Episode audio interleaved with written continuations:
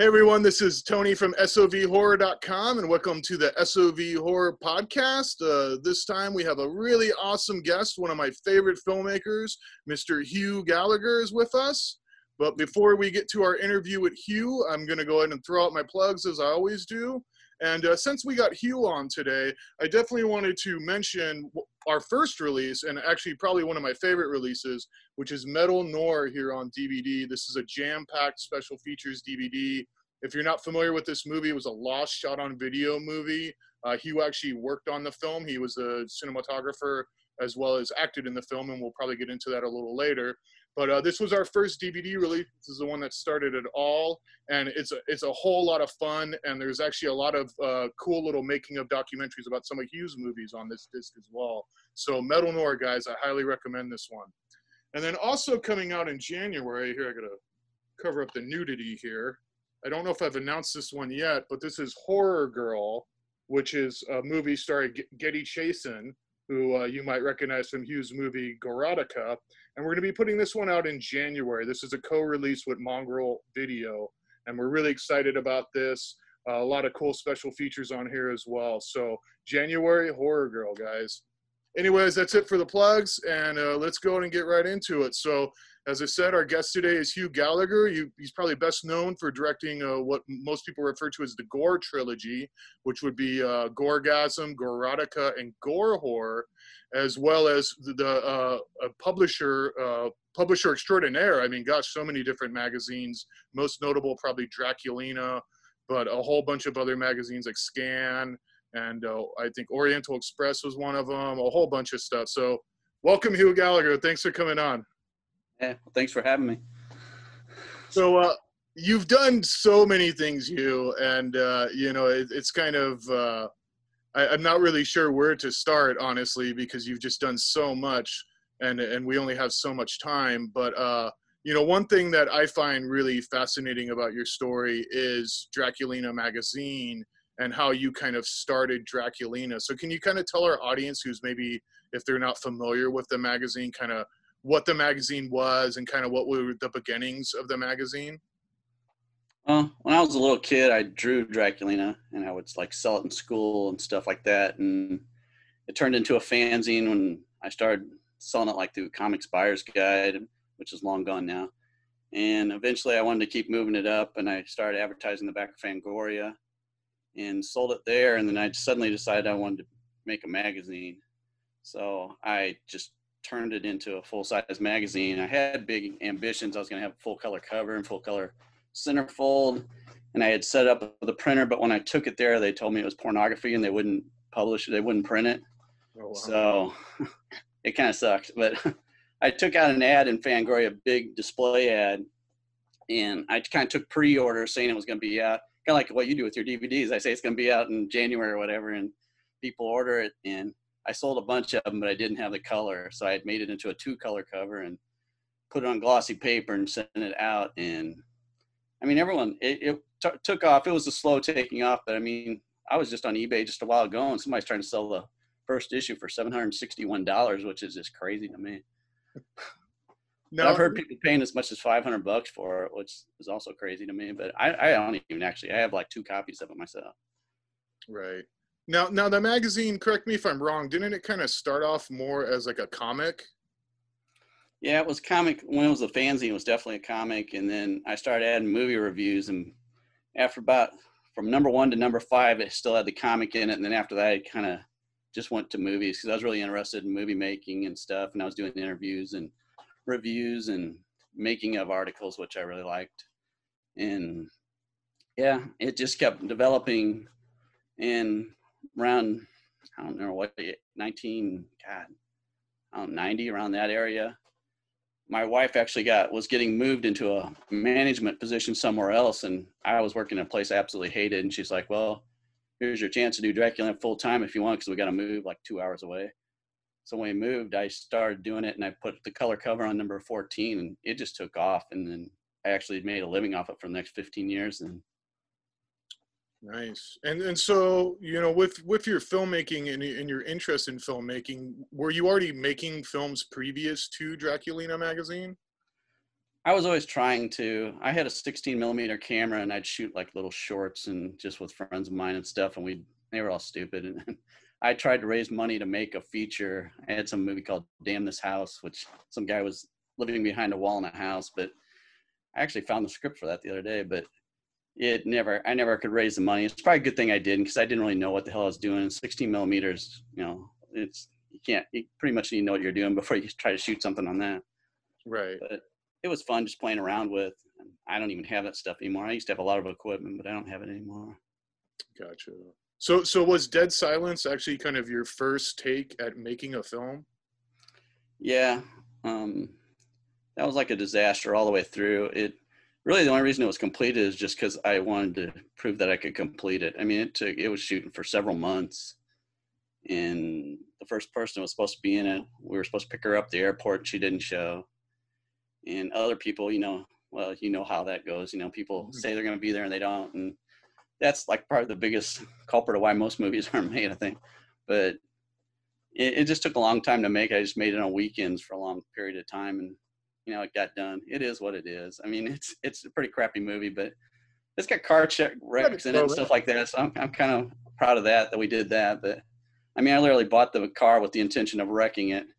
I've done that two or three times, and I, I don't know. I besides horror, I love action movies. I love car chase movies. That's one thing I really like. Right, and that always does kind of stick out in, in that film is definitely the the car uh, sequences, as well as uh, some of the car sequences like in gore whore, and uh, I can see your posters behind you. I, I presume, like, yeah, you're a pretty big car fanatic. Yeah, I got my Stingray poster, which is made in my hometown, and my Mad Max, which I bought back in the late 80s for $25. Everybody thought it was insane. Why are you paying that much money for a poster? And like, I don't know what they sell for now, but right. it's a original. That was that same place I bought like Andy Milligan uh, posters that had never been hung up for like a buck a piece. Wow. I had a bunch of stuff.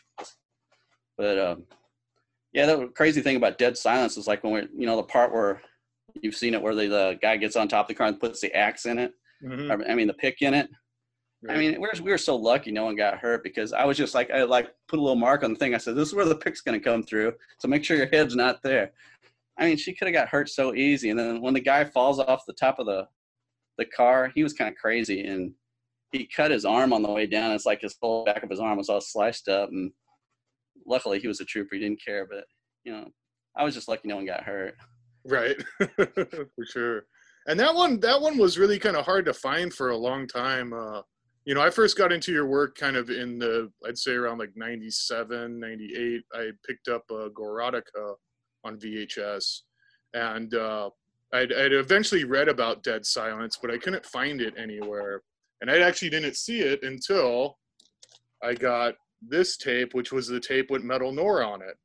Yeah. and that was the first time I, I saw Dead Silence, which was uh, uh it was a pretty nasty looking copy, so it's pretty cool that you got uh, SRS to put that out on DVD.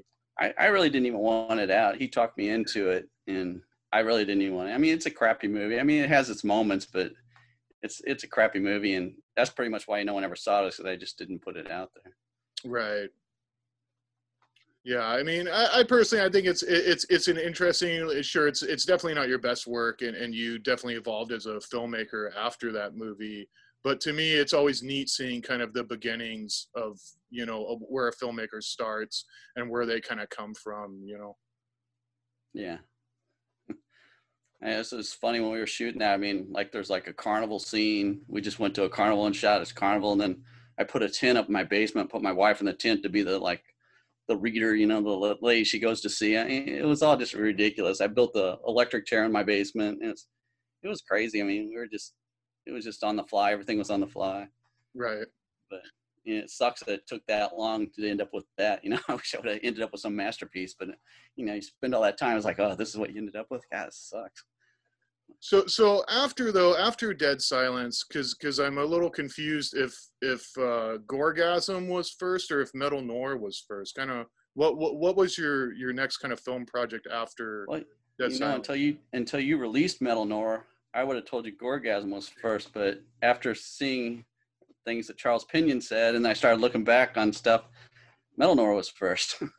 so yeah, um, I hooked up with David. I don't even remember how we hooked up. Everyone I got is I got so much stuff through Draculina. People would contact me, and basically every contact I've ever had has been through the magazine.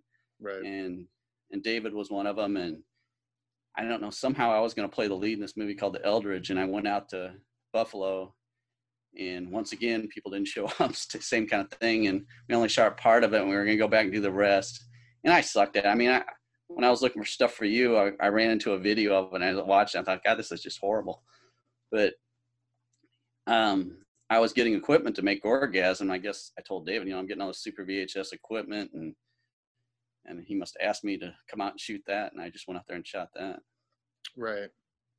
And so, so did you have an interest in acting at all, or was that kind of something that you, you it just kind of fell into to kind no, of. I, I, always wanted to act and stuff, but it just never really panned out. I don't know. I, yeah, I've been in a couple plays and stuff like that. I just, it's fun doing that kind of stuff, but I, I didn't really pursue it very well. Right. And one thing, one thing I love about Metal Noir, and I think that really sticks out about the film, is definitely your cinematography in it. And uh, you know, there's obviously a lot of kind of you know, I'd say almost nods to things like Evil Dead and stuff like that with the, you know, kind of yeah. maniacal camera movements throughout the house and stuff. Um, being that this was kind of your first feature that you shot, were you kind of like, did you do any kind of like studying or did you kind of do any kind of like, you know, pre pre things in advance to shooting or storyboarding or anything like that? Mm, not really. I mean, I I know Evil Dead influenced me a lot because I really like that movie, but yeah, I don't know. It turned out really nice. I thought I, I was actually I when I found that I don't know if you got that master I sent you. I don't know if you've been able to watch it yet, mm-hmm. but man, it looks pretty good on that one.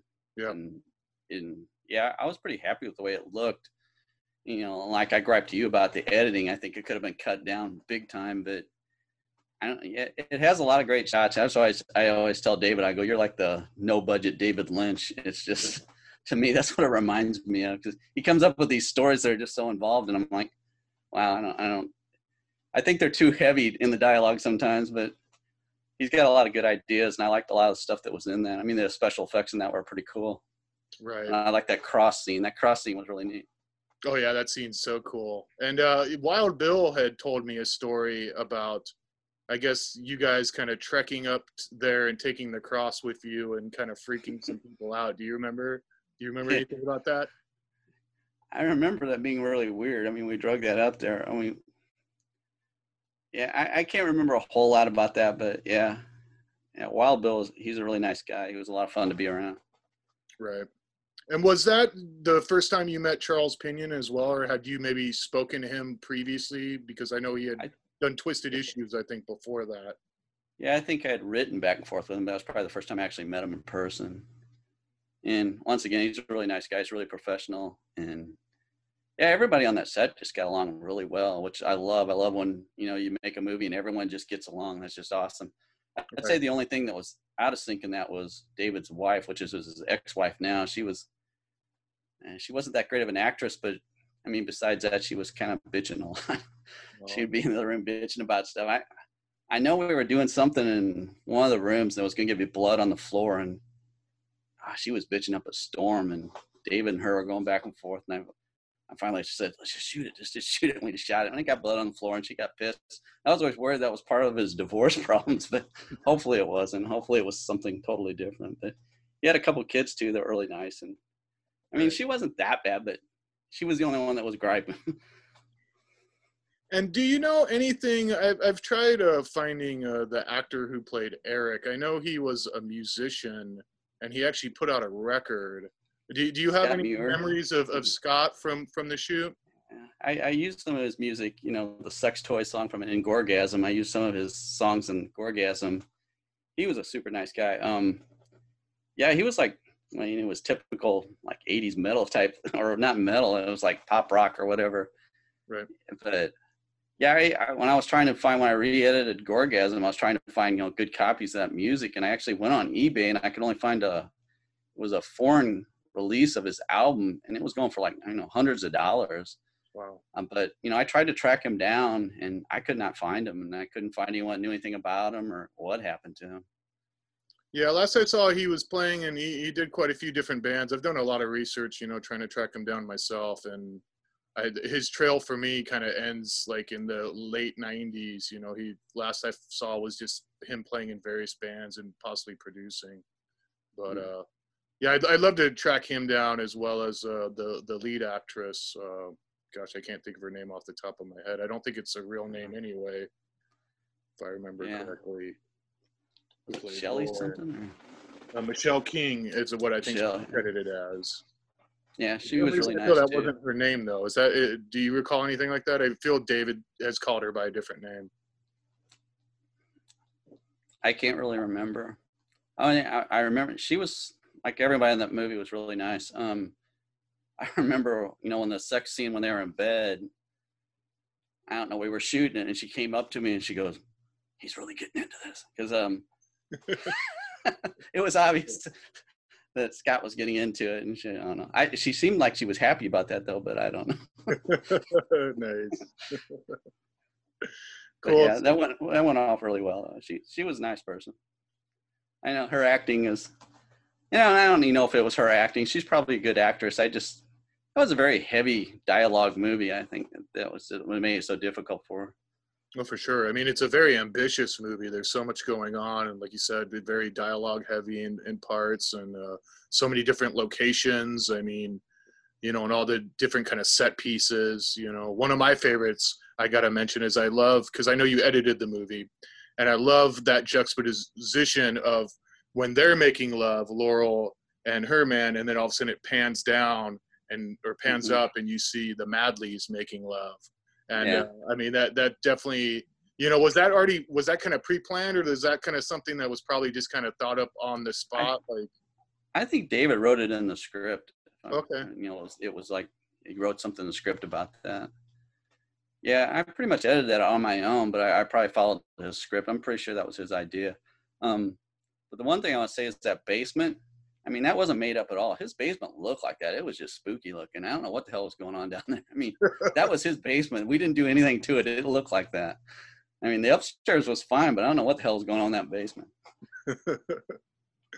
nice so so do you know what uh you know la- during my research on the movie you know I, I I found at one point it was signed to a, a video company, and then I think in an issue or two later, Dracula and I read that that video company folded and it wasn't going to happen. And so, was there ever like, was there ever discussion of you putting it out under the Draculina Cine label or anything like that, or did it just kind of, just kind of fall through the cracks? I guess it just fell through the crack. I don't remember pushing very hard to take it over. Um, I think he had some things going, but they just never panned out. He would like go from one place to another. I'm not really sure why it never got picked up. I mean, it was as good as anything else out at the time. So I- don't know, but you picked it up. Yeah, and hey, hey, you know, I did. It's it started a whole business for me, which is you know really cool. And uh, you know, personally, I love the movie, and I mean, I had to re-edit it from scratch pretty much, which was uh, pretty difficult. You know, using a work print and just the elements I could find in my bad VHS copy that I, you know, had that also that dead silence. And I would have never found Metal Noir except for it's right before Dead Silence on this tape. And I got this tape from Jay Woelfel, and I was like, oh shit, Dead Silence, is that the Hugh Gallagher movie? And you oh, know, I'm going to watch Dead Silence, and right before it's Metal Noir, and I'm like, well, what's this? I've never seen this before, and that's kind of What are the other movies I on there? discovered it. I'm sorry, What what? are the What are the other movies on there? It's uh actually it's a pretty cool tape. It's got Lady Terminator, Midnight Movie That's a good Massacre, Metal Noir, and Dead Silence. And this was a tape I guess uh, Jay Woelfel had got from I'm forgetting the gentleman's name, but he worked at one of those uh, genre publications. I think it was uh, Cinema Fantastique. I think he was like a writer there, a reviewer there, and him and Jay used to kind of trade tapes and stuff. And that's kind of how Jay ended up with it. And he wanted me to dub a movie off of it for him, and so that's how I ended up with it. And long story Yeah. short, but uh, and you kind of hinted to it, so we're going and kind of uh, let the cat out of the bag a little bit. Uh, we have discovered kind of the master tapes for it, so uh, we are hoping to put out a Blu-ray, hopefully sometime next year if all goes well. And uh, You know, so keep your eyes out for that. Pretty but good. It looked pretty good on my end. Did Yeah. it look all right? Uh-huh, yeah, it looks good. There's still the it's uh you know there's gonna be some issues with the music and the audio. Not all that seemed finished when I watched it. So Yeah, I don't know what happened. Um, there's a second audio track on there, but I don't know how to access it. We used to have, I used to have this Panasonic mixer, two Panasonic Super VHS editors, and the controller in. J.R. Bookwalter somehow came up with a way where you could put this box on it, and wire it in, and you could keep your soundtrack and switch to this other track and record music and shit. And wow. I would do that, and then you would put the switch in the middle, and it would play both of them at the same time. I have no idea how I did that now, or how he did it, or but that's how we used to do it. We would edit it all together, and so we wouldn't mess up or have to. You know, anytime you did VHS, you would have to do another dupe and another dupe, and you'd lose the quality every time. So you tried to stay as close to the master as you could, so you wouldn't lose quality. right. And he came up with that little fix where you could record music and stuff on a second track, and it worked out really well. Yeah, it's kind of interesting because if the tape plays in mono, you hear one thing, but then if it switches to hi-fi, you hear something different. So it is it is kind of slightly split, and it's definitely it's going to take some work on my end to kind of get it going. But I mean, I re-edited the movie from scratch once before. I'm I'm, I'm up for the challenge, so I'm I'm excited to get a real nice copy out for people to to enjoy. So Yeah, I think it's gonna be a pretty, a lot better looking copy. I think. for sure and, and and i know like so so and actually this brings up kind of a, a great conversational piece is you know one i remember when we first kind of talked about it you were like well why are you keeping the same edit you know you kind of felt like maybe i should go in there and kind of fix it or you know cut out some of the more padding scenes and i know that uh didn't you you, you did do some new re-editing on the sub rosa versions of your movies. Am I am I wrong or right? Well, there was a different company that was supposed to buy the movies, and they gave me money to re-edit Gorgasm. We were gonna start with Gorgasm, work our way up.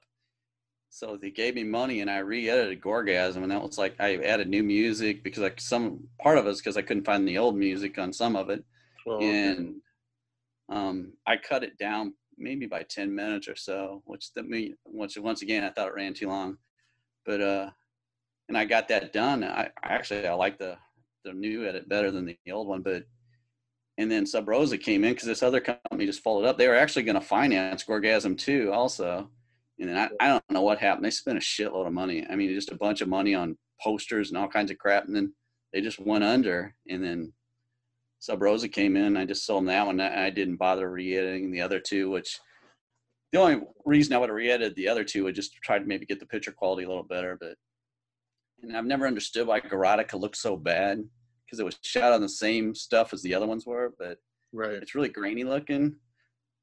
But it kind of adds to the movie because the movie's kind of a grainy movie. So I For mean, sure, for sure. And uh, you know, uh Gorotica is specifically, I mean, that's definitely my favorite of your films. I mean, I used to, I kind of jump between Gorotica and Gore Whore. I mean, I, I love them both. But Gorotica is just one of those movies. You know, one thing I, I- I love about your your movies, and I think Gorotica is a great example, is it's a great story. You know, you you have a really great story. You know, it's it's simplistic. it- It's there's not a lot of characters, but there's still a lot kind of going on. So, like when you go when you would go and make your films, like how much time would you typically spend on your scripts? Because they do seem like they're very like very well thought out. I I think about them for a long time. I mean, for months in advance before I ever actually write anything, I'll think about something, and I'll keep planning and adding stuff in my head, and then I'll finally sit down and write it. I mean, Gorotica. The only reason I made that was because Nekromantik came out, and everybody was going crazy about that. And I mean, it's a well-made movie, but I didn't like it because I thought, well, there's no story. I- I just didn't like it. I thought, man, I could better make a better necrophilia movie, which is a really stupid thing to think, but I thought, and then I started because I like that Love Me Deadly movie from the 70s. That was a really good movie. And I just came up with that idea. And honestly, I wrote it. It was Wake the Dead originally. It was called Wake the Dead. And it was sitting here after Gorgasm. It was sitting here when Mike, Michael McCarthy, you know, asked me if, uh, you know, I want him to help make a movie. And I sent him that script. And I thought, well, this will be the last I hear from him. He actually came up with all these people that wanted to do it. So Right. except for the you know that that's the other thing. You know, in, in gore whore, where the guy gets his dick cut off or bit off, he was the guy who was supposed to be the dead guy in Gorotica. Oh wow! Originally, he was the guy who was going to play the part, and he backed out like a week or so beforehand. Oh, Which I don't blame him. Mike got really pissed about it. He was super pissed. He wouldn't even talk to him for a long time. But and then the other guy took over because his name was actually Rod. I don't know what name he went under, but um, he came up and he kept saying, you know, we kept trying to talk him into it, and he's finally like, "Well, I'll do it, but you got to pay me." I'm like, "Oh, great, here we go." He's like, "I want a hundred dollars." I'm like, "Okay, you're hired." So you know, and, and that's a hard. And he did a great job. It was really probably better the other guy dropped out because I don't think he was kind of more fidgety and more. And I don't think he could have played it off like that Rod did. But uh, right. you know, that's a hard. I mean, who wants to get naked ten minutes and you know into the movie and be naked the rest of the movie? And I didn't think I was going to be able to find one to do that. And my whole reasoning, I don't know what people think about that. And you usually don't have naked guys in a movie throughout the whole thing. But my idea was like, well, she strips him down, has sex with him. Why would she put his clothes back on? It didn't make any sense to me. I'm like, why would he put his clothes back on? and I kept thinking, well, if no one's going to be naked, my next idea was I was going to have her dress him up as different things every time. He'd be like in a sailor suit one time and a clown outfit, and the next time, you know, each time he got redressed, he would be dressed in some stupid outfit, which literally would have turned it into a comedy, I think. Then, but I'm just glad he did it the way he did because I think it's it's definitely a weird movie. And I, I thought people would be more upset about the AIDS thing too, and no one really got that upset about it. I was surprised because at that time it was more touchy subject, I guess. But. Right. And and and like you kind of mentioned, I mean, like he he's pretty much playing a dead guy the entire movie, and uh, like he does a really good job. I mean, he seems very stiff. He seems very you know cold. I mean, like the makeup job that was done on him looks really good. And uh, what was there because he is dead the entire movie? Was there a lot of problems with like, oh shit, he's breathing in this take or or anything? No, like he was that? like, it was just like you know when they they um, pierced his nipple, which that wasn't my idea. That was his idea. right. And he wanted to do a bunch more stuff, and I, I shut that down because he was wanting all this other stuff to happen. I'm like, he goes, well, at least give me the nipple piercing thing. I'm like, why do you want this for one thing? And I really, I couldn't even watch it. I don't, you know, I do all this horror stuff, but I hate real violence. I hate real gore or blood. It grosses me out. And so I set the camera up and I said, okay, it's set perfectly. And then she did it. I walked out of the room. I didn't even watch it when they do. I didn't actually see it till I edited. so I'm surprised it was actually in there because I, I, and it was really, it was pretty gross. And I guess it isn't really that gross, but it just I, the idea of pain. I don't like pain. So, but he, I mean, how can you play dead when someone's piercing your nipple? That's pretty good. That's pretty good action. right.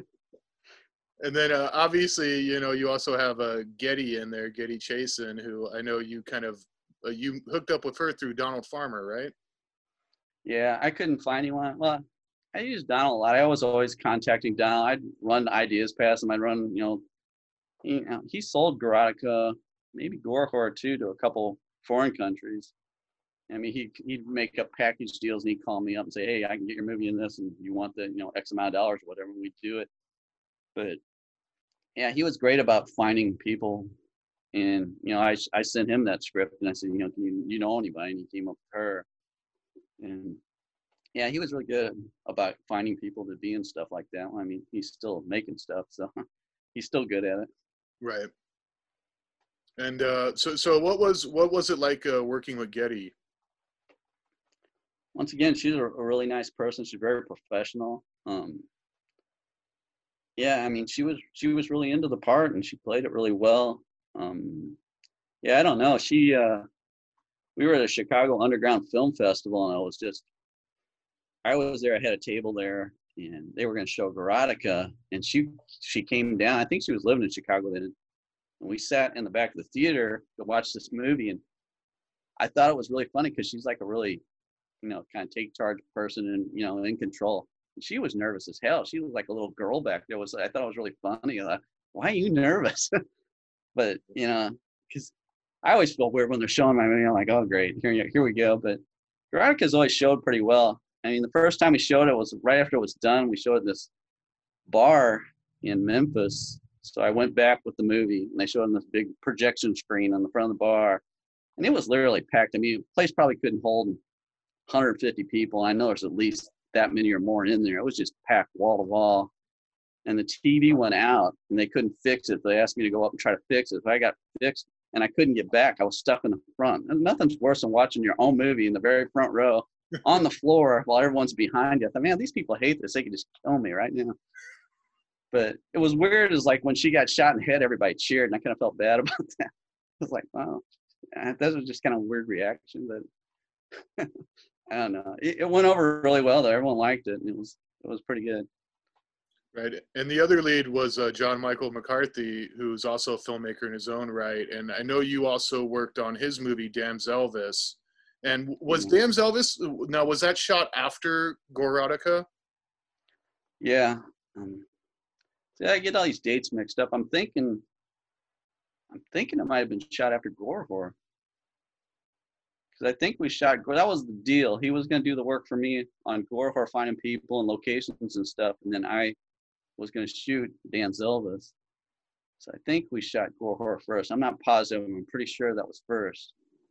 And it it was a bad. I mean, Gore Whore was a bad shoot, and it might have been the other way around. I really can't remember. It was a long time ago, but um, Gore Whore was a bad shoot. I know no one was getting along on Gore Whore for some reason. I don't know why. And by the end of it, I was ready to leave. I mean, I was just so sick of it.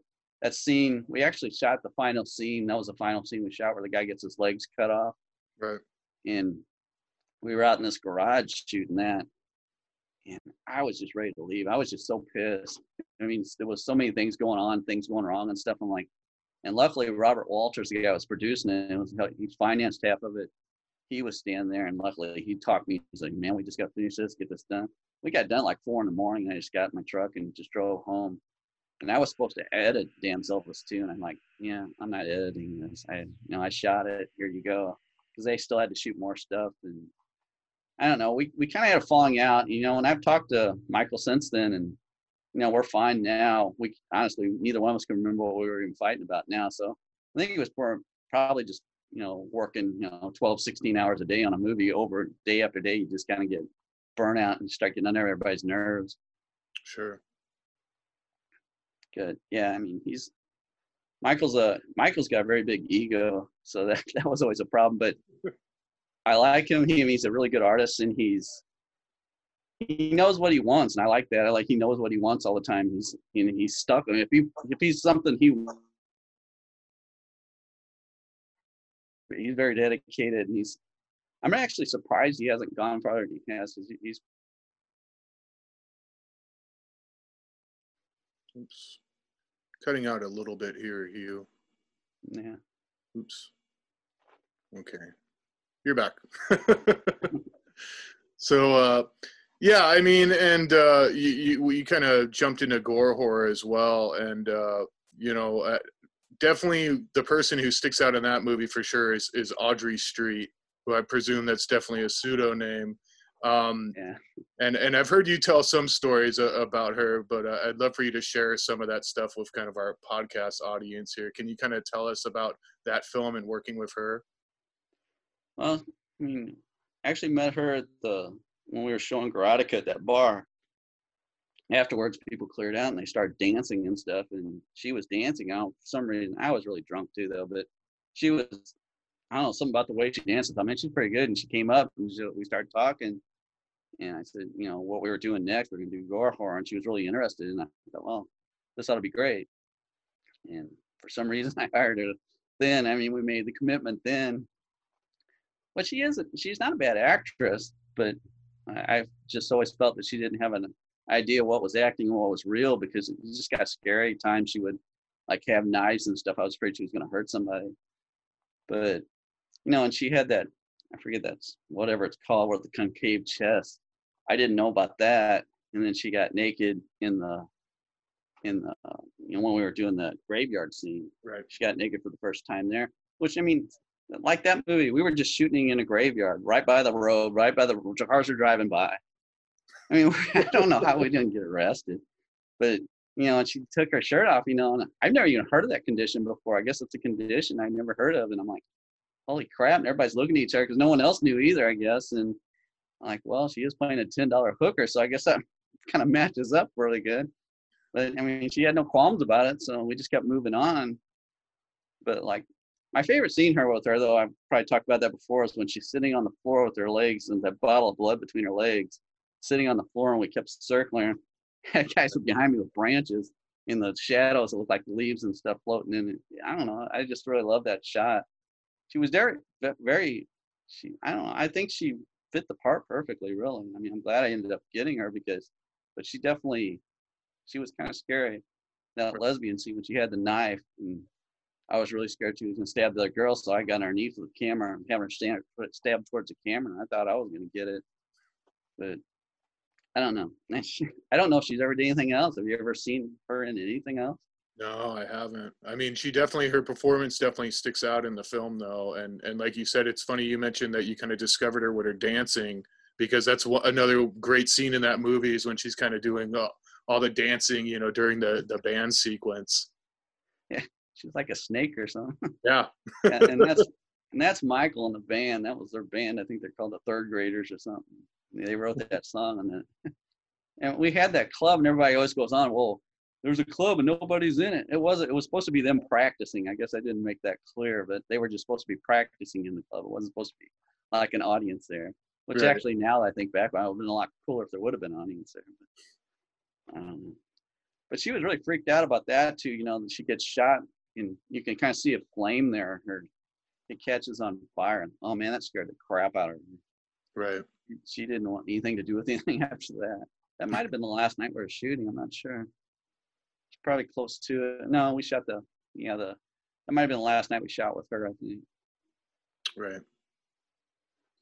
And then kind of after that, that was kind of really your last film except for Exploding Angel, which I know was kind of started but never finished. Um, and that sounds like a. I, I know you put out some of the footage recently online, and I checked that out, and uh, mm-hmm. it's kind of cool, you know, to see Gunnar Hansen and all that. Kind of, how how did that project kind of just kind of fall apart? Was it just you know you kind of started it and it just the funding wasn't there, or just there was issues yeah, well, with the shoot? Well, I'm like I said, I met Robert Walters through Draculina. He was in Texas, and we started Ill Texas. I was in Illinois, and he was in Texas and he was putting up half the money for the stuff, and then we would make money. We really, we never took any money out. Really, Gorotica made money. We stuck it back into Gore Whore, and then that made money. And then we took that when we dumped it all into Exploding Angel, and then we went to Texas to shoot because he was out there, and it was this. David was a guy that ran. He actually worked at a video studio, and he was like, "Oh, it was Betacam stuff, and it was much higher caliber than I'd been working with before." and I don't know. It's, it's it just didn't. I think I would have been better off if I would have just kept it on my own level and just kept control of stuff. Yeah, it's everything took a lot longer, and I don't know. And it sucks too, because I mean, I had some pretty good names in there. You know, with Gunnar Hansen and then Amy Lindsay and Scott Shaw, and it would have been a good movie. Now the movie, I saw the script. I found it not too long ago, and it's it's really dated now. It wouldn't even work now because of the computers and stuff. But back then, you know, it was a pretty good idea, I thought. Right. We had car chasing. I don't, I don't know what happened to the car chase, but I had a couple cars in that I wrecked too. I don't know what happened to those. Or I don't know what happened to that footage either. I mean, I just found that footage when I was looking for stuff for you. I was like, this this place has got so much junk everywhere. I don't know. Well you've done so much i mean you know especially you know even with draculina and all that i can imagine all the people you've met over the years and, and talked to over the years i mean i was just flipping through some issues uh, kind of getting ready for our interview and i mean there's just I mean, there's pictures of you with just about everyone, you know, and, and, and great interviews. And, you know, while you were doing the magazine, like I said, you, you met so many people, you converse with so many people was there any people that kind of ended up really like experiences that really stuck out to you that were kind of maybe special or maybe led to like kind of friendships with people and stuff like that yeah there were a lot of a lot of the scream queens at the time you know, I, I would work with them and we'd put out special things. Know, it would help them, you know, because they were always doing the conventions and stuff. And I'd get a magazine. I was just watching. I know you like Up All Night. Mm-hmm. I was there's an episode of Up All Night where Debra Lamb's on there and she's got an issue with Draculina. I just saw that the other day. I thought that was kind of interesting. I don't remember seeing that. Nice. But I almost everyone her, Rhonda Shear, and um, somebody else that was on. Oh, Monique Gabriel. I interviewed all of them. They were all in Draculina. There's a lot of people. I mean, I don't know. It's pretty cool. I mean, the Larissa McComas thing was kind of sad. Uh, and she, I don't know what happened there. I don't know if she.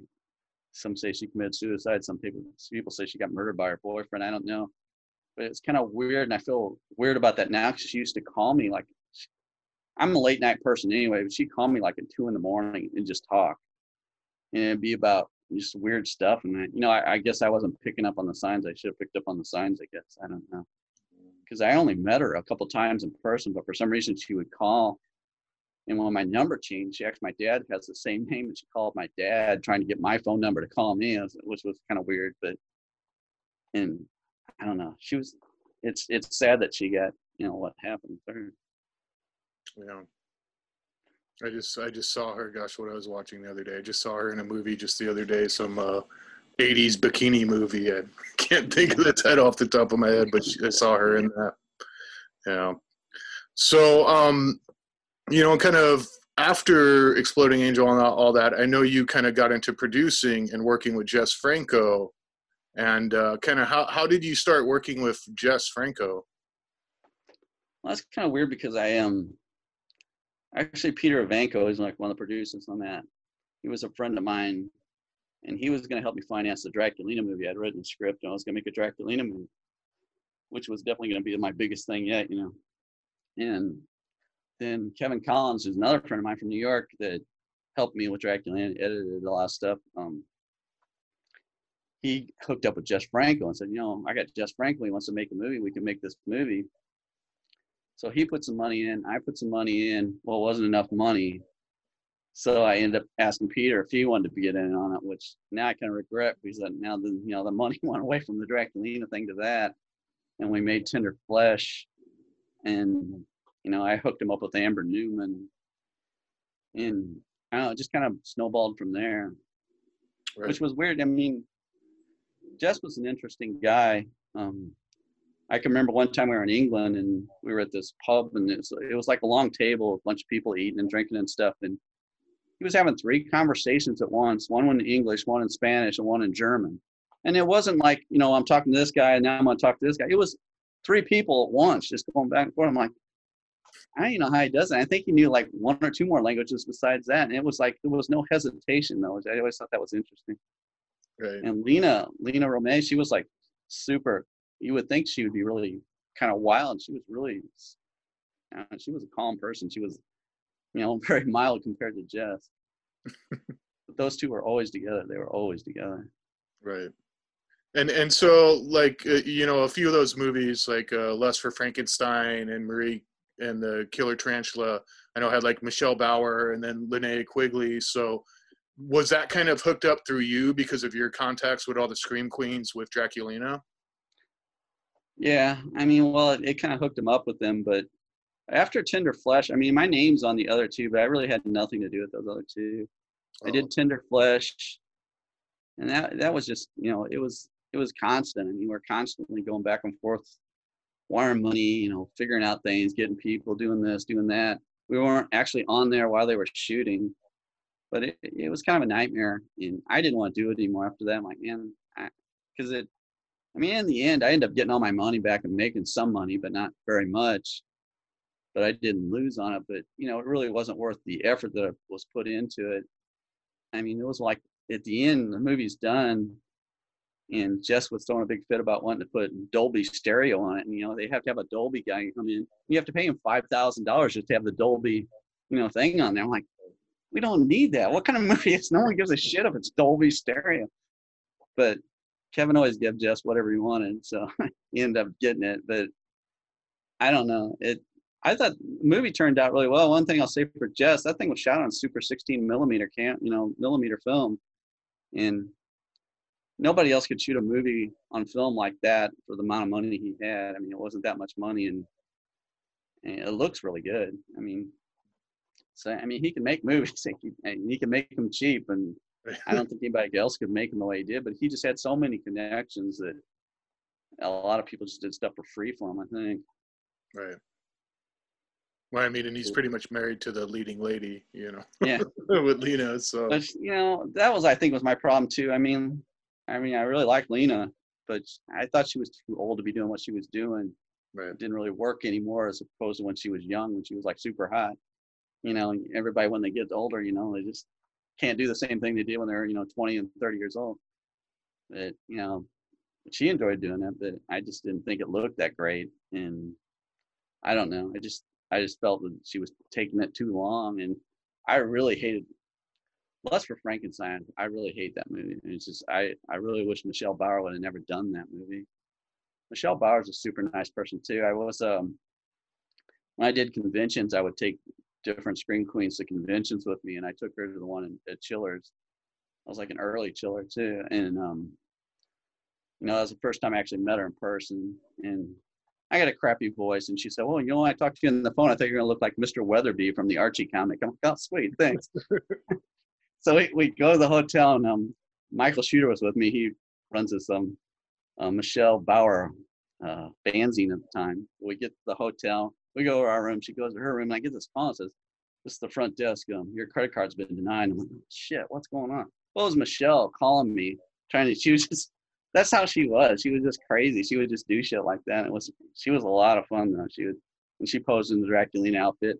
And people come up and ask her, so, you know, can you come over and do this? And she go, well, I don't know. You have to ask Hugh. I, will do whatever Hugh says. I won't do it because he's paying me to be here. I, I do what he said. So, and she was really cool. You know, I went to a with Debra Lamb. She was really nice. I was with her in California. And Cynthia Rothrock. That was really neat there was a lot of actresses I was around. It was pretty cool. Right. I, I mean, now they, I guess their names don't mean as much, but back in the day, they were hot stuff. Those old guys, they do. yeah. And so you mentioned the Draculina movie, and uh, was there ever like, did you have a specific uh, actress that you would have liked to have seen play that part? Uh, not really. I mean, uh, Suzette Schwent was, you know, the one Dracula in Miles in number 28. She was super nice. She was hot. She was um in Chicago, and she did conventions with me several times. It was funny. She came to me. Well, I live close to St. Louis. I'm in Illinois, but I'm closer to St. Louis, Missouri. And we did a comic convention there, and she came down. she put the outfit on. We went in there, and they weren't going to let us be in there because of her outfit. They wouldn't let us sit in the front they're like, well, you can't sit here. We got kids coming in. We got like, and they were going to try to kick us out. Like, I paid for the table. I understand. I was like, well, you can stay, but you got to take the table way in the back. So we go, we go all the way in the back. What was so funny is the kids loved her. I mean, little kids just absolutely loved her. And parents were taking their pictures of her with her. And it's like, it was just funny because it's like, there's no one that met Suzette that didn't love her. I mean, she was a super, super sweet person, super upbeat. Everything was positive. It was just, it was nice being around her. Just, you know, you know, me and my wife were were around. We took her out to eat the night before, and it was weird. She's like, "Oh, can we go to a strip club?" I'm like, "What kind of request is that?" Like, I've never taken my wife to a strip club before. we ended up going to a strip club that night. And it was really weird. she got on stage, and of course, she became friends with every one of the strippers there. It was weird. But she, she's like everywhere she goes. I mean, she could go into a you know to with a bunch of nuns, and they'd all love her when she left. It was just she was just that kind of person. And another thing I definitely wanted to ask you about was the Draculina Cine kind of mail order label. And uh, I know like a lot of people like Joe Sherlock and Damon Foster and, and various people had their movies kind of distributed early on by by that by that label. How did that exactly work out? Did they did they send you the tapes or did you guys you know pr- mass produce the tapes for sale? Like how, how did that work out?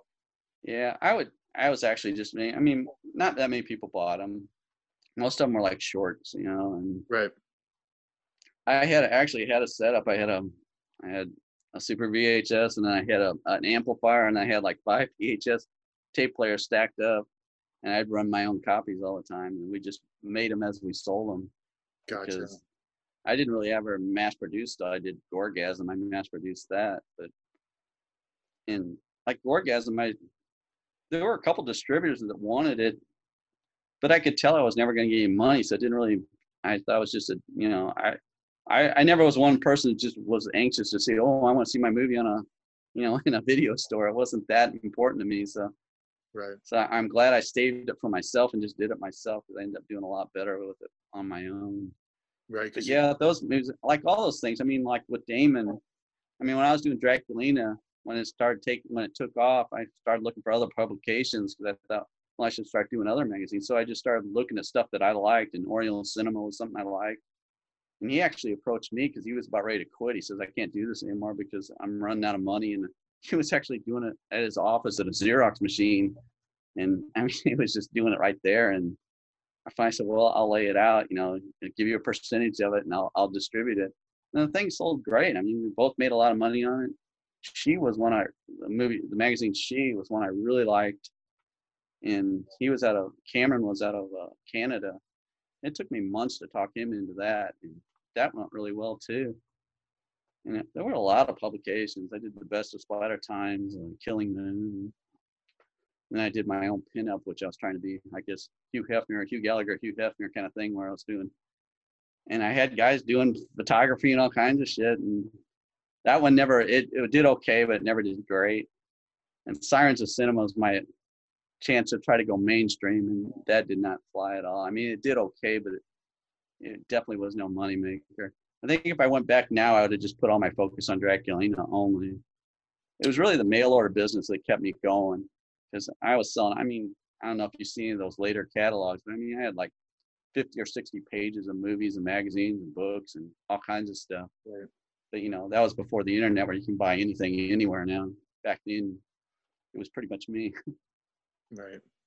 Well, what's crazy now is a lot of that stuff you, you see, you know, in, in the Draculinas and the other magazines, you know, you see them at the price tags of $10 or, you know, maybe some of the pricier ones are like 30 bucks for the time. But it's like a lot of that stuff now sells for three, four hundred, five hundred dollars. It's it, it, absolutely insane. Yeah. I mean, even yeah, especially your films, your movies, especially. I know like Gorotica, Gore Whore. I mean, I'm I'm very lucky. I still have you know my old copies, but I, I know these are like worth a ton of money now. You know, it's it's very crazy. Yeah.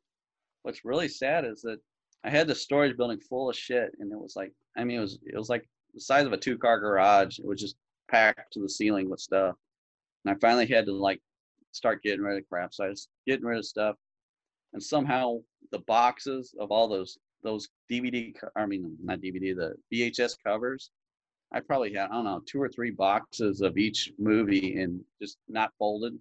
Right. They got thrown away somehow. Uh, they're all gone, and, which really sucks because I mean, I could have been still making VHS copy, but I'm not going to go remake those covers, which I really didn't like the garage cover. That one turned out kind of crappy. Uh, J.R. Bookwalter was the one that used to, you would send him the stuff and he would get them made somewhere. He got them done really cheap. I don't know where, but he would get the boxes made for you. Right. And so and so so yeah, you, you kind of mentioned JR a few times and kind of how he helped you out with things. And I know he was kind of, you know, in the early days working with like Dave DeCoteau and, and Cinema Home Video and all of that. So so JR kind of also helped you out kind of in your early days of kind of getting your movies out there and producing covers and stuff. Yeah, he was a good guy to go to for covers, and he was actually told me where to get them um, duplicated at. He found a really inexpensive place to get them duplicated.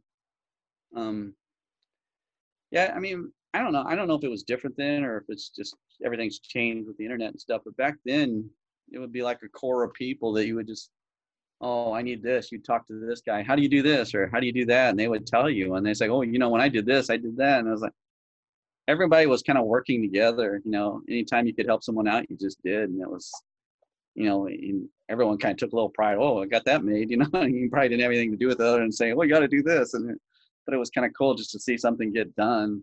Because you know, I don't making movies. I think it's easier now, probably. Well, it's still got its you know difficulties, but it's I don't know to, to, to start a movie, write it, and then make it, and then get it completely done. That's a job. Even if it's a shitty movie, it's still a job. I mean, it's a freaking job. And I don't think a lot of people realize that they watch a movie and think, God, this is a piece of crap. It's like, yeah, it probably took them months to get that piece of crap together, and they probably, you know, were sweating their asses off trying to get it done. Mm-hmm. Because I, I mean, I wonder how many movies you know got halfway done and they're just sitting. I mean, like Exploding Angel, you know that that sucks. You know that would that would have been a great movie if it would have been finished. Well, you know, and then you got people who would get movies that were unfinished and then kind of hodgepodge them together and make new movies. And I find movies like that really interesting. I know Joe Sherlock did that with a couple movies like We Need Earth Women and stuff like that. Have you ever thought of maybe, you know, getting some of that that unfinished footage and uh trying to gonna do something with it? not with Exploding Angel, it'd be too difficult. I mean, that's pretty much what I did with the Eldridge when I made it into Ashes to Slashes. I took what video we shot and I wrote a news story called Ashes to Slashes that I gave to the guy from Wave Video, Gary, and he shot stuff. And I mean, the two just didn't mesh together at all. I mean, you could tell like these, are two completely different movies being stuck together, and it, it was it sucked. I mean, it, it's it was it's a good thing. But you know, I found a movie when I was looking for stuff for you. I found a movie called Blood Sin. Have you ever heard of that? I've not, no. This is a Mandy Lay. You remember Mandy Lay? Mm-mm. Bill Randolph is he he would well, Bill Randolph is a weird guy, but he had Mandy Lay. And actually, Mandy Lay has a small part in Blood Lips. I mean, Red Lips. What is Oh, okay. Blood- Okay. Yeah, she has a small part in that. What is it called? I forgot now. Red Lips, yeah. Yeah, Red Lips. Yeah. Um, and she has a small part in that. Well, she's the lead in this, along with Julie Wallace. And it's it's a hokey movie, but it's actually pretty good. It's like an hour and a half long. It's a feature length movie, and it's Nice. it's it's better than a lot of the movies I see. And it's, I I end up watching the whole thing. I thought, man, this is. He ended up sending me the director's cut because I guess Julie Wallace was naked and she didn't want to be naked in the movie, so I got the naked version. But but and but that guy, he was like a super good photographer, but then I don't know, he ended up getting thrown in prison. I don't even sure if he's still alive. I mean, there's, there's a lot of people that get, has shady past that, like Bill Randolph and uh, who's the other guy? The guy that was uh, connected with the original Cannibal Hookers. He he had a shady past too. Gary Levinson. Yeah, I think he was in Yeah, prison I've too heard for a some stories about Gary Levinson, yeah. and he died too. I guess I don't know what happened to him.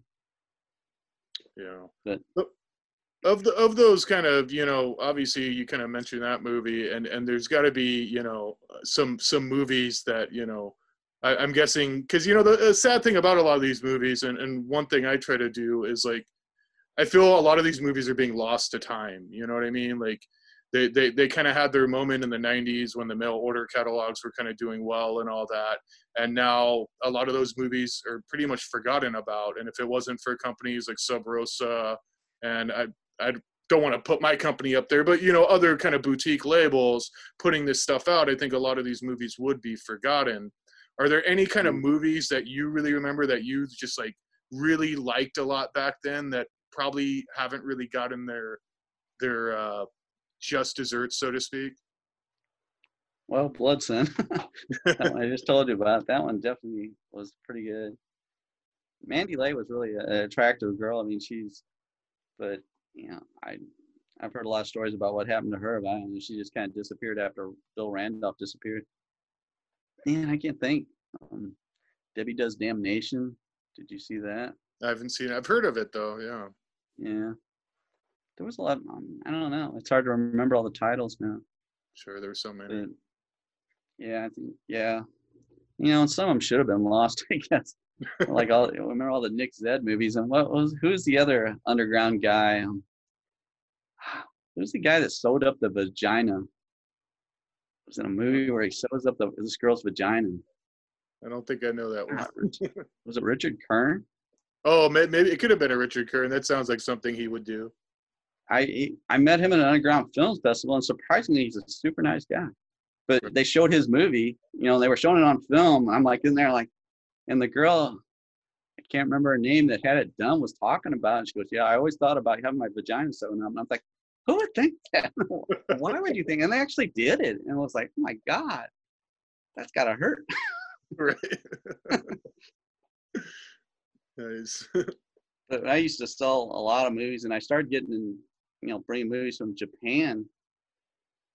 They got some nasty bondage movies over there. I mean, really nasty. And was a lot of stuff I got in. I could not watch. I'd start to watch. I'm like, oh, this is not for me.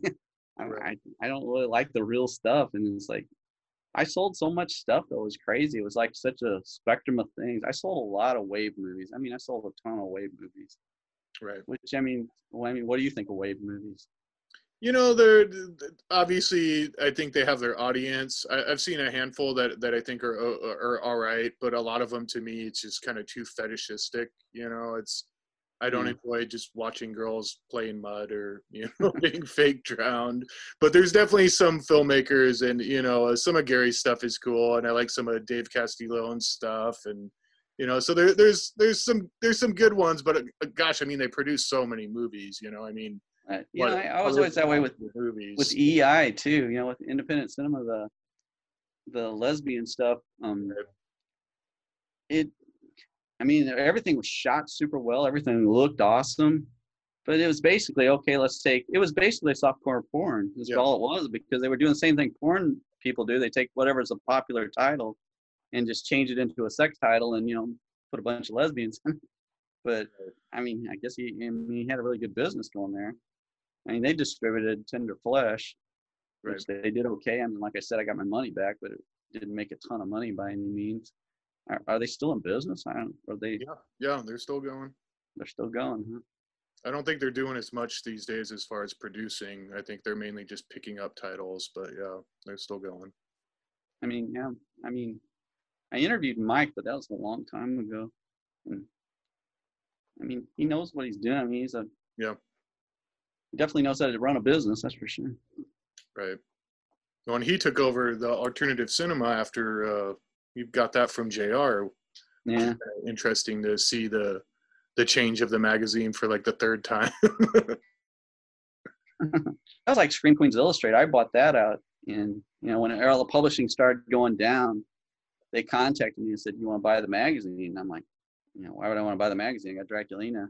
And then I started thinking about that. Well, somebody else is going to buy it, and then that's going to be competition. So I ended up buying it, and we drove to Pittsburgh to get it.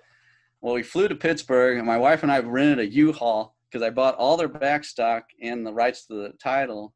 Right. And we had all the shit back in a U-Haul. We got stuck in a rest stop at about 4 a.m. We saw some wild shit that night. and then we finally got home, and I put the first issue. I kind of turned it into the Focus magazine I used to have, where I just focused on one person. Right. And Michael Schuta, a friend of mine, had all these photos of Michelle Bauer that were nude photos that had never been published and I used that in the first issue, and that first issue paid for everything. I mean, paid for me buying the magazine, everything. It was like, and it sold out instantly. So I actually like the new Scream Queens Illustrated that I did. I didn't really care for the old one, but the new one I thought was pretty good. So, around, like five you know about what issue you kind of took over the publication of that one? With Scream Queens, it was issue 24. Okay.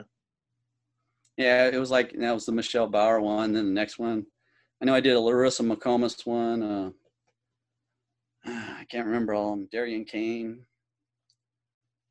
I think Misty Mundae. Most of them sold out. They were.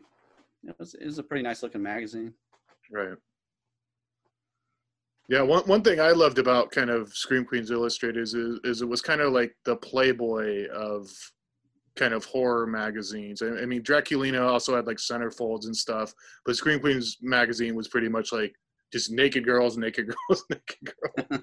yeah, yeah. That's that's why I changed it. I, I didn't want it to look like Draculina either, so that's why I changed it kind of into focusing on one person. Right. But that was one funny story I wanted to tell you about. Only I was in Spain with the Jess Franco thing. Uh, Amber Newman, you know who Amber Newman? Yep that and I don't know what all she went on to after that. I know she did all those those two next movies of Jess Franco's, but I'm not sure what she did after that. Yeah, I don't know. We were we were there for some film. I don't. I guess they were showing the film there or something, and they had some big table where they were showing where they were going to do conversation. I was up there with Jess Franco, Lina Romay, Kevin Collins, Amber Newman. I'm not a public speaker. I'm a horrible speaker, and you know, they asked me like five questions. I'm stumbling around, you know, I'm not answering anything right. And but that whole time, Amber, she's like, she's don't for some reason she wasn't into him. We're coming back to the hotel. And she's like, she was with her mom too. Her mom came also. She's like, she goes, "We got to do something." I can't stand it. She goes, "I heard they have gambling here. You like to gamble?" I, go, I like to play blackjack. So she's like, "Oh, we should go gambling tonight." So I'm thinking, "Okay, cool. You know, I'll go gambling." I don't know. Off and on all day, she said, oh, "We're gonna go gambling tonight, right?" I said, "Yeah, sure." So we get back to the hotel. So I'll meet you down the lobby. I get down the lobby, and she's arguing with this desk guy. She's, I mean, she's just having this screaming argument with this guy because all of her, her money, her, passport, her license, all got stolen out of her room. Both her and her mom and she was accusing this guy behind the desk of stealing it. I'm thinking this guy's being all cocky, you know, like foreign guys kind of get cocky with Americans, and he was being all cocky. And she got up, and she's a small person. She got up on the desk and punched this dude in the face. I mean, co-cock this guy. She says, "My fucking stuff ain't back in the room in an hour and a half. You know, I'm gonna do this, this." She was going off on him, and it's like I'm standing there like, "Holy shit!" I call Kevin up and I'm like, man, something we got, you gotta get down here. Something's going on. And I end up calling the the manager and she came. And by the time the manager got there, all her stuff was back in the room. These guys actually stole her stuff.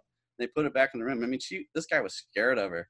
And I was just like, man, I wish I was like that. I wish I was that kind of person. Like, you know, this is what I think, and fuck you.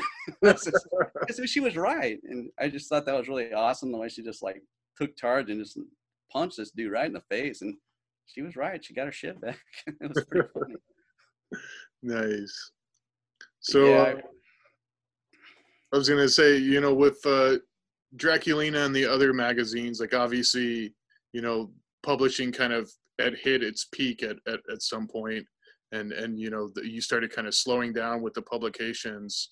Um, what do you what kind of do you feel kind of killed the magazine era because not only was your magazine you know a lot of the other magazines at the time slowly kind of started disappearing that focused on more independent horror and stuff like that what, what do you think kind of really started to kind of mm. cause the, the downfall of kind of the print publications it was definitely the internet i mean like i said scream queens went down and i bought them out what kept me going as long as i did was the mail order and then, you know, eventually the internet kind of killed that too. And I probably should have stopped a year or two before I did, but I kept trying to hang on, you know, like an idiot. And I don't know. I, because I mean, I mean, I made some good money for several years off all that stuff because I was putting a lot of crap out. I, I honestly don't know how I was doing it because I was doing majority of the stuff myself, and I would hire people to help, and then they would give me the stuff. And I'm like, this is no good, and I'd redo it. So I thought, I'm not hiring anybody. I'm gonna end up redoing it anyway. So I just did everything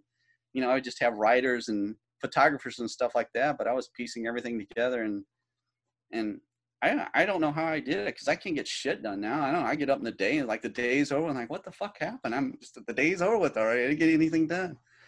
I don't know how you do what you're doing. I mean, you're putting out all these DVDs. I'm like, how is he putting out all this shit all the time? That's crazy. It's got to be a lot of work. Oh, it's a ton of work. And and same deal. I pretty much do everything myself. I mean, every little thing on a disc I pretty much make. The only thing I don't do is the art, you know.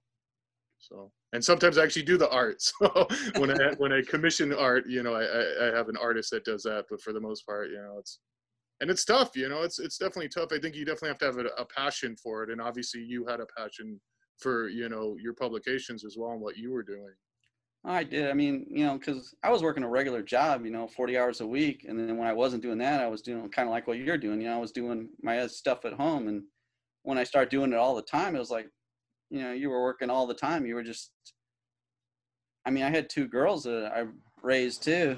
You know, my wife, in, I'm a night owl anyway. So, you know, they get up in the morning, I'd take them to school, I'd work on shit, and then I'd pick them up from school, do stuff with them until they went to bed. Then I'd stay up all night working on shit. And, I was, you know, which sounds like really weird. Well, this guy putting out Draculina and he's raising kids, and I said, sounds kind of stupid, but I mean, it was great because, and then it was great working for yourself because, you know, if something came up, it's like, oh, you want to do this? Yeah, let's go do that, and we just take off. So I, it was definitely it was a good 15 year run. I'm not used to. Now I'm working a regular job again. It sucks. I don't like a regular job. I don't like keeping regular hours. for sure. So any any I know there was talk for a while, and you, and you kind of alluded to it earlier. At one point, there was kind of talk of doing a Gorgasm two, or uh, you know making another feature, and I know that kind of fell apart. But have you have you thought about you know do you possibly want to make another feature someday, or you kind of like, hey, I'm kind of over it. I did my thing. I want to. I mean, I wrote a whole Gore vet uh, movie. I mean, I wrote that whole script, and there's another movie that I got, but it's really heavy effects. I mean, there's a lot of you know you can't do C. Oh, you could do CGI, but I really don't want to. Right. I mean, it's really like a lot of effects in it, so I'm not sure how hard that would be. I, I have so many movie ideas. It's crazy. I mean, like I, I keep digging through stuff, and I find these just folders full of scripts that I wrote, and I forgot all about them. Like, holy crap, I forgot about this story. I'm glad I wrote them down because I probably would have forgotten about them completely. But there's so many, and you know, and I'm not running across. I'm running a couple across a couple that were crap, but most of them are like, oh, these are good ideas. I could really expand on this, but it, like I said, you know, it's really hard to make a movie and finding the people that are dedicated they're really going to show up and not just oh that's great let's make a movie and then they get there and they find out wow this is actually work i don't want to do this right. like, that always happens you know it's like well what am i waiting for let's just shoot this and get it it takes a while to set stuff up you know mm-hmm. plan it out i don't know I've the same deal. I've started so many projects. You'll you'll you'll find someone new who's really excited about working with you and what you're doing, and and then you get them on set, and there's a lot of waiting around. There's a lot of I mean, you know what it's like on set, yeah. and they don't come back the second day and then your project's you know tanked. I mean yeah that, that's really hard. I mean that, you know like with gorgasm i mean that's happened on dead silence. Like uh, people kept dropping out. That's why when gorgasm i brought her in from new york and i brought rick in from pennsylvania and they were in the hotel. They couldn't go anywhere. I was like you can't do anything unless i take you there. So they were kind of my you know I, I had them captured but I mean, Gorgasm was a great movie though. I mean, because everybody on there got along and it was just so much fun. I mean, we were just laughing the whole time. We were just having a good time. And that movie's not as good. It's, I think I was trying to go for more of a commercial angle, I guess, but I don't know. And that's why I planned Gorgasm too, and they were going to finance that. I had Gabriella was coming back, Rick was coming back, Flint, who unfortunately just died last year. Now he was going to come back, and it was going to be great. I had this whole new story written up, and it was going to be awesome. I mean, it was it was a totally different angle, and it was going to be more gore. It would actually be a, live up to the gore title instead of like the first time. It was going to actually live up to the gore title. Yeah, I, I love Gorgasm. That was a lot of fun, and I listened to that interview uh, that you did with uh, Gabriella, and you guys were kind of talked about, you know, the sequel that you were hopefully planning, and uh, it's it's definitely a bummer that never happened. Yeah, I don't know. Maybe eventually some of the shit will start happening. I don't know. well, you know, there's, there's things like crowdfunding and all that these days. You know, you, you never know. I mean, have you have you ever considered trying to do anything like that to maybe produce something? I started to once and then I pulled it down. Um, I don't know. I'm not a really social network type person. I mean, I'm on there some, but I'm not I mean, you're on there all the time. I see you there all the time. Right, you gotta be. you know? I know you do, and that's just I'm, I'm not that kind of person really. But I mean, I can do it, but it's not really something I'm I like doing. I don't know. I'm definitely old school. I like the old way of doing things, but you know that's all dead and gone. So for sure, I don't know if I, you know, I, will just have to come up with something I think that it can actually be shot and try to see what happens. I don't know. Right. Yeah, I kind of, you know, my people have asked me like, well, why don't you crowdfund? You know, because everything I've done, I, I self finance myself, and you know, it's mm-hmm. like I don't want to be beholden to other people, and I don't know if it's kind of the same with you when you produce some of your stuff. Is like, I presume like when you had partners with stuff that at times you're beholden to other people because they want to have their say in what's going on with the project and and all of this and I really wasn't that bad because I mean with and Flint Mitchell put up half the money and Flint, we just got along really well, and we just, you know, he was the the publisher in the movie, right? And we just got along really well, and he, he was a great guy to bounce ideas off, and we would just sit in a room and just throw ideas back and forth to each other. And that's actually one of the movies I'd like to make. We came up with a really great idea for a movie, but um, and same with Robert Walters. I mean, he didn't really give a shit about money. He just he put money into the movie because he wanted the movie to be made, and afterwards, I actually never took any money. I mean, we just kept putting the money back into the next movie. We never, you know, I was living off Draculina. I really wasn't living off the money from the movies because we were just trying to. Each time we think, okay, we're gonna make a better movie this time, and then right. make another better movie the next time. And so I don't know where we were gonna end up at, but obviously we didn't end up anywhere. We just ended up halfway through the last movie and that was it. But yeah, Robert's a really nice guy though, and he's and he just he just he actually had a lot of movie ideas too, which unfortunately never got made. He's a little more insane than I am, and he had some really wild ideas. Well, you know, you you you you definitely have left a mark on cinema. You know, at least in my opinion. I mean, I'm not I'm not blowing smoke up your ass. I'm just going to tell you right now, Hugh, of like kind of the shot on video directors. To me, you are probably, if not my favorite, then one of my favorites. I mean, your work is you know completely unique. Like I said, one thing that I really love about it is the story aspects. They always have a good story. So you know, you got the exploitation elements, but you also have the good story, which kind of keeps you entertained throughout the film.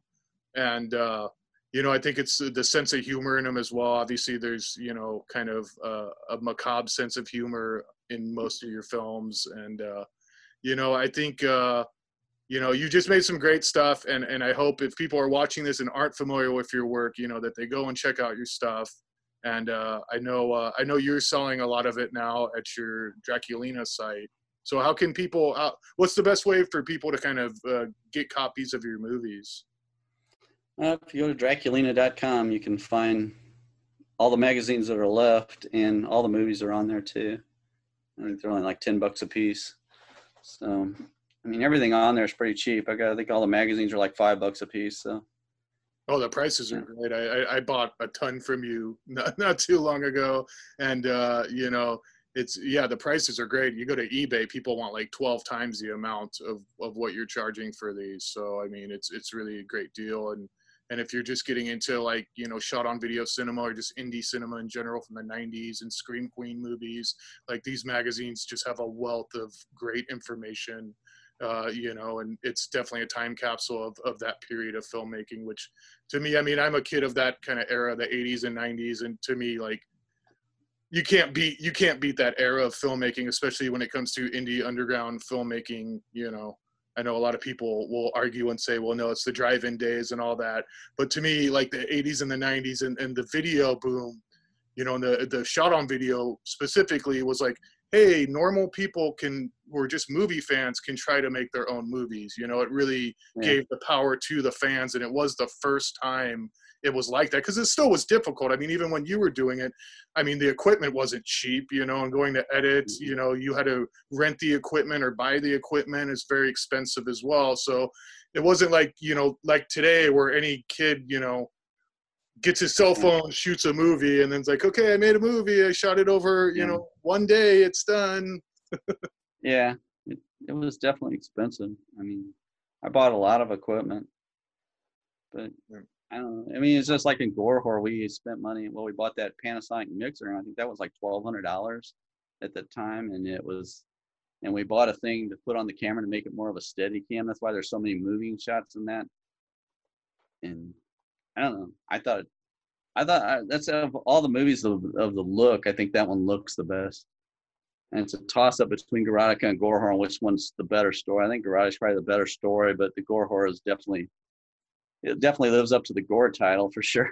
Right. And it definitely has a lot more action and movement. I don't know. I, I mean, even like with uh, Gorgasm, I would sit down and draw storyboards of what I wanted to happen because I would always try to figure out. I was always, I was, I was probably more obsessed with what am I going to do with the camera than I was with the people. I probably should focus more on the acting instead of the how's this going to work. And then I, I'm always editing things in my head. I'm always putting it together like, well, if this does this, this does that. Uh, I don't know.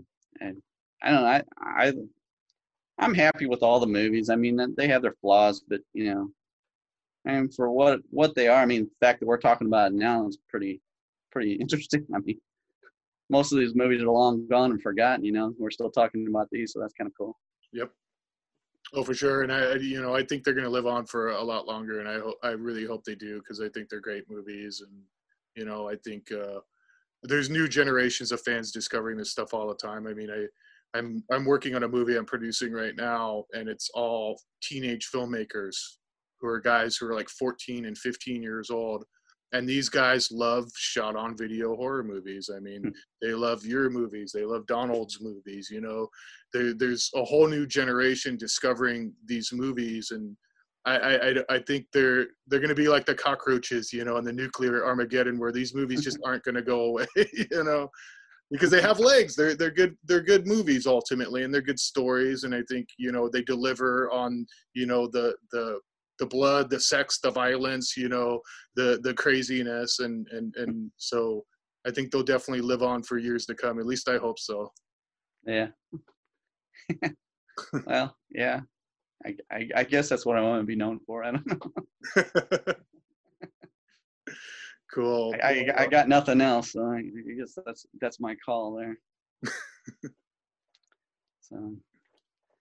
Well, it's it's been awesome chatting with you, Hugh. I mean, I could probably talk your ear off for another three hours, but uh, I should probably keep this not too too long. I try to keep them around an hour, but uh, I definitely love to have you on another time. I mean, yeah, there's so much more. I mean, uh, we we barely talked about Gorgasm and some of your other projects and stuff, but uh, it, honestly, I just want to personally thank you. Like, it's been an honor, you know, talking to you and kind of even working with you was an honor. Oh, I'm sorry, I we cannot leave without mentioning horrible Hugh's Coffin reviews. Um, I, I got I got to bring that up because I absolutely love the show, and not just because you covered my movie, but but it's it's a really fun show, and you you obviously put so much work into it. I mean, it's it's like a full on, you know.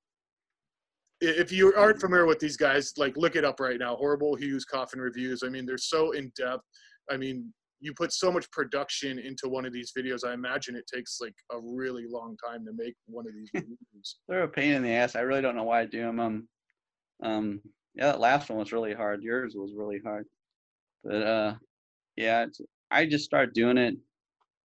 I was I was with my wife, and I'm like, you know, I got to do something. I, am thinking about doing movie reviews in a coffin. it's like, what is wrong with you? It's like, I got to do something because I, I, I, get all, you know, you, you got to do something creative, you know. It's like it drives you nuts. And what's so funny is like, I was actually in a Home Depot buying the wood to build that coffin, and I ran into somebody I know and they said, What are you doing? I said, Well, I'm buying wood to build a coffin. They're like, Oh, really? That's cool. You know what? And then they just start talking about something else. Like, I've, I've, jaded people so much. I can say, I'm building a coffin. I'm like, yeah, well, probably building a coffin. You could kill somebody or something. I don't know.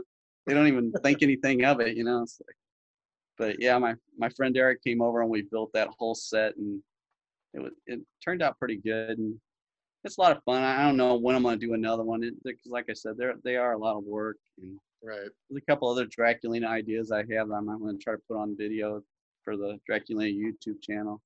Nice. But I don't know. We'll see what happens. But yeah, you can check it out the Draculina YouTube channel. Yeah. No, it's they're really fun and and I mean, I just gotta ask though, like, how long would a typical one of those take? Like, it, it almost seems like you got to at least put like a almost a month's worth of work into it, as mm-hmm. far as like scripting and you know doing the all the different bits and all the I sit there and I'll I'll write the whole thing and then I'll figure out all the props I need, then I'll buy all that stuff and then actually I'll shoot it all in one day, but I have everything figured out and ready to go before I shoot right. it. But yeah, it, it's it's a pain, but yeah. I, I, I like the drive-in sequence in the last one. That was kind of oh, fun. so funny. So do you have anyone kind of help you out with those, like help you shoot those? Because obviously you're you're acting in them, so you're on screen. Yeah. So yeah, sometimes I do, sometimes I don't. It just depends right. on which one, what's going on. You know, I, I try to do things now where I'm not relying on anyone because you know, like you said, people don't show or people whatever. So I try to figure out things myself. I mean, there's obviously no cam- camera movements or anything in this. So it's I'm just a lot of split screen stuff.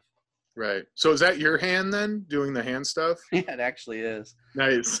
I'll shoot one scene with all just the hand stuff, and I'll go shoot the other scene with just me. And very cool. And then I shot me as the headless guy too. That was actually me too. So I'm in that one thing three times at the same time. So yeah, I don't know. It's stupid. I mean, I'll do them too, like two or three in the morning too. So yeah, it's crazy. I really don't know why I do it it's not going over that great, so I'm not sure how long I'll keep continuing it. But I do it for more for me than anything else. Well, and I think that's what matters. I think you know when when you're a creative person, you know, it's like you said, it you need to kind of create or you kind of go nuts. You know, it's it, it. I know for myself, like you know, whether I've kind of jumped between films and music. You know, also do music, and it's like I got to be doing something or I'm going nuts, you know. And, and Yeah. sometimes people don't understand, you know, like, oh, how how do you work 16 hour a day and do all this? It's like because I love it, because I have the drive, you know. But I hear you as I'm getting older, I, it's like starting a little tireder, and it's like I don't spend enough time with my family. you know? Yeah, it, it, can wear you down after a while. Mm-hmm. But yeah, I mean, well, you got your whole company there though, so you We're made your mark. I'm trying. It's uh, you know it's it's definitely uh, not super successful, and and I've probably lost more money than I've made. But you know I do it because all these movies I put out is is it's all stuff I love. I mean I wouldn't put out something if I didn't like it. I've had plenty of people offer me movies that I thought were just crap, and I'm like I, I can't put this out because if I don't put that much work into something, it's like you got to really Yeah, you gotta like it, you know, and yeah, Yeah. you can't, definitely can't do this stuff for the money because there's definitely not a lot of money in it. yeah. Not with not with streaming and everything. Everyone's getting shit for free, so Yep. they're not gonna pay as like they used to. Yeah. I guess unless they can't get it anywhere else, that's your only hope is they can't get it anywhere else.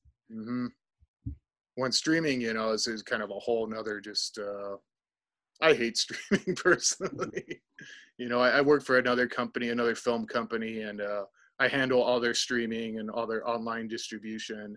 And uh, you know, it would seem almost like a no-brainer for me to jump in that market as well. But I'm like, I don't want to sell my movies for pennies. You know what I mean? Yeah. Like, you you literally make no money, and then you're at the mercy of these companies who are just all of a sudden, you know what? We don't want to we don't want to have your movie up here anymore. Like Amazon. Oh, okay, we'll put your movie up, and then oh no, never mind. We're pulling it. Too much sex, too much violence. You know. Yeah, So yeah. I don't know. I don't know where everything's going next, but I'm sure it's not in a good place. no. but hey, you know that's why. Yeah, I still got a lot of physical media. we always say when the, when all this streaming uh, dies and and people's internet goes out, you know, we, we still got plenty to watch. So Yeah, we, we just got a new like 75 inch TV and I put it up. I thought this is gonna be awesome. I said we need to put all our DVDs in here, and I'm starting counting. I'm like, God, I got thousands of DVDs. I didn't realize I had that many. I'm trying to figure out how I can stack them all in there. It's like I can't even fit them all in here. It's crazy. right. I just keep buying them. I don't know why. oh well. Yeah, I had to tell myself I'm like I'm not buying Blu-rays of everything that I already have on VHS and DVD because Yeah. just you end up having 20 copies of the same movie. You know, how many times do you need Dawn of the Dead or you know Evil Dead or whatever? You know. Uh, I, I probably like have 150 laser discs too. It tells you how far along I've been collecting shit. Nice. but I do. I will say this. That I definitely have multiple copies of all of your movies, Hugh. Wow. You know, I, I got to have all these on every format, but I don't think you're getting anything extra on that Blu-ray of Gorotica. It probably looks exactly the same. yeah but anyways uh yeah it- it's been awesome rapping with you hugh and definitely people uh, draculina.com is is the website right Yeah. so yeah go to draculina.com buy some magazines buy some dvds you know uh, check out the horrible hugh's coffin reviews and uh yeah open your mind. Check out some new stuff. If you're not familiar with it i guarantee you you're going to find something you love over at draculina.com so. And uh thanks so much you. I i super appreciate you coming on and, and and talking to me. And i appreciate all your help. I mean you've you've helped me out with a lot of things you know over the years. And uh, i really appreciate all the help and, and stuff like that. And uh you know i'm, I'm really excited about our Metal Noir reunion. We're going to try to get going on in the near future here so uh, stay tuned for that you guys Okay. awesome All right. Well, thanks. thanks you and we'll we'll talk to you later buddy you have a good one man All right. You too. Bye. bye bye